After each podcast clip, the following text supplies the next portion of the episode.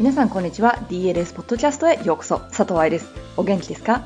今回がポッドキャスト初リスニングだって人いらっしゃいませ。レギュラーさんお帰りなさい。 DLS ポッドキャストはプロの現場から健康なダンス生活を応援する情報サイトダンサーズライフサポート .com のブログ音声バージョンプラスポッドキャストだけの裏話などを毎週金曜日にお送りしています。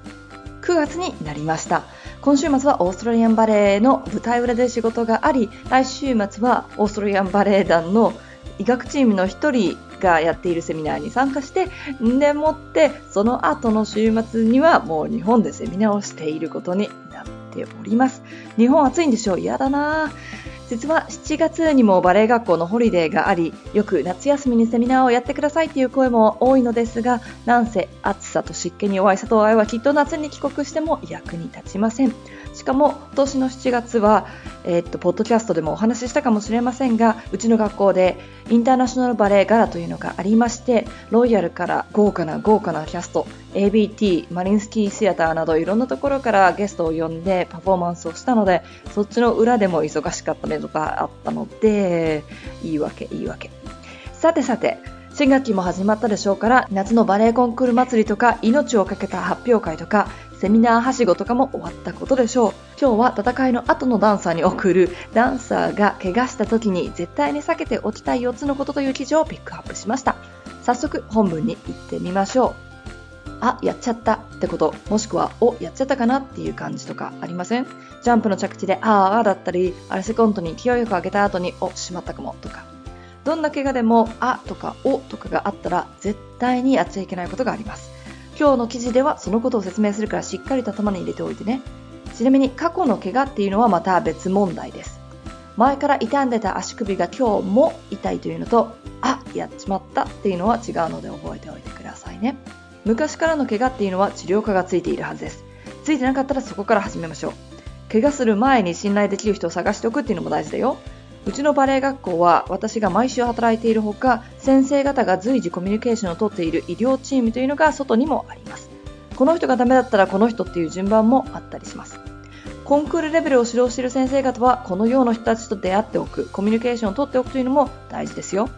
余談ですが、この前バレエを知っているお医者さんとつながっていると言っているスタジオの生徒さんから痛みを相談されました。バレエの先生がつながってると思ってても、生徒がそのお医者さんを信頼していなければ意味がありません。スタジオの先生自体も怪我のことをよく知っていると言っていたので、どうして彼女が私に相談せざるを得なくなったのかはちょっと不思議ではありますが、生徒と先生関係がうまくいってないと怪我の話は先生だけにはしたくない。ほら、役から脅されるとか、レッスンで無視されるとか、先生がどうしていいのかわからないので無視っていう形になっちゃうかもしれないけど、生徒にとっては辛いことなんていうのがあるかもしれませんから、十分にお気をつけて。ロイヤルバレエに15歳で留学し、その後カンパニーに入った生徒は近所にあるマッサージの場所を探したりとか、ツアー先でも情報交換してるなんて言ってました。ダンサー見てくれる人いないって嘆くんじゃなくって、体を知ってる人を、もしくは自分の体に合う人を探すっていうのも大事です。で、そういう人が見つかったら DLS がダンサーを見る治療科トレーナーのセミナーやってるんだよなんて教えてあげて、もっと勉強しちゃってもらいましょう。さて本題に戻って、怪我した時に絶対に避けなきゃいけないこと、これは私が作ったわけではなくね、世界的にスポーツ系で怪我した人たちに言われてることですから、私のことが嫌いでもこの4つは覚えておいてください。1、ヒート、熱、温める、血行を良くするクリームなど。先ほど昔の怪我は違うよってお話ししましたね。急性、つまり冷や汗系とか、ほらやっちまった怪我っていうのと、慢性、1週間以上続く怪我ではやることが違います。怪我の種類にもよりますよ。だけどね、レッスン中、コンクール中、試合中の話ね。しまったと思ったらレッグウォーマーしてタイガーバーム塗ってお風呂入るなんてやりたくないんですよ。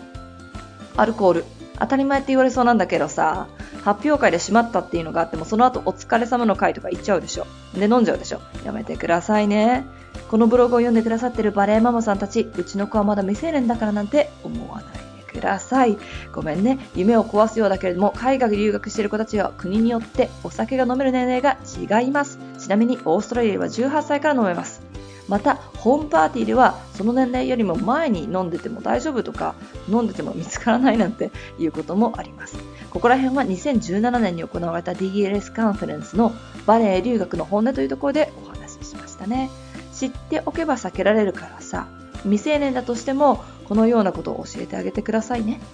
3、ランニング、走ることもしくは運動。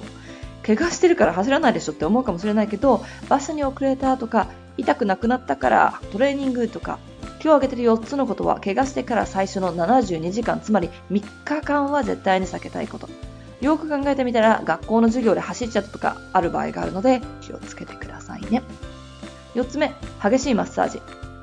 上で挙げた3つまでは怪我してから72時間は避けたいことなんだけれども、このマッサージは24から48時間避けてください。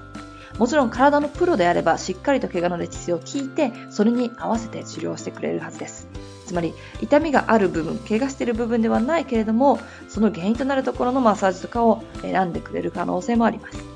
だけど筋膜リリースとか言ってゴロゴロマッサージしたり痛いなーなんて思ってツンツンしないこと。生徒たちを研究していると痛い部分触るんです。ギューって押してみて、ああやっぱりまだ痛い、30分ぐらいしてからギュー、ああやっぱまだダメだ、これをね一日中繰り返している人多いんですよ。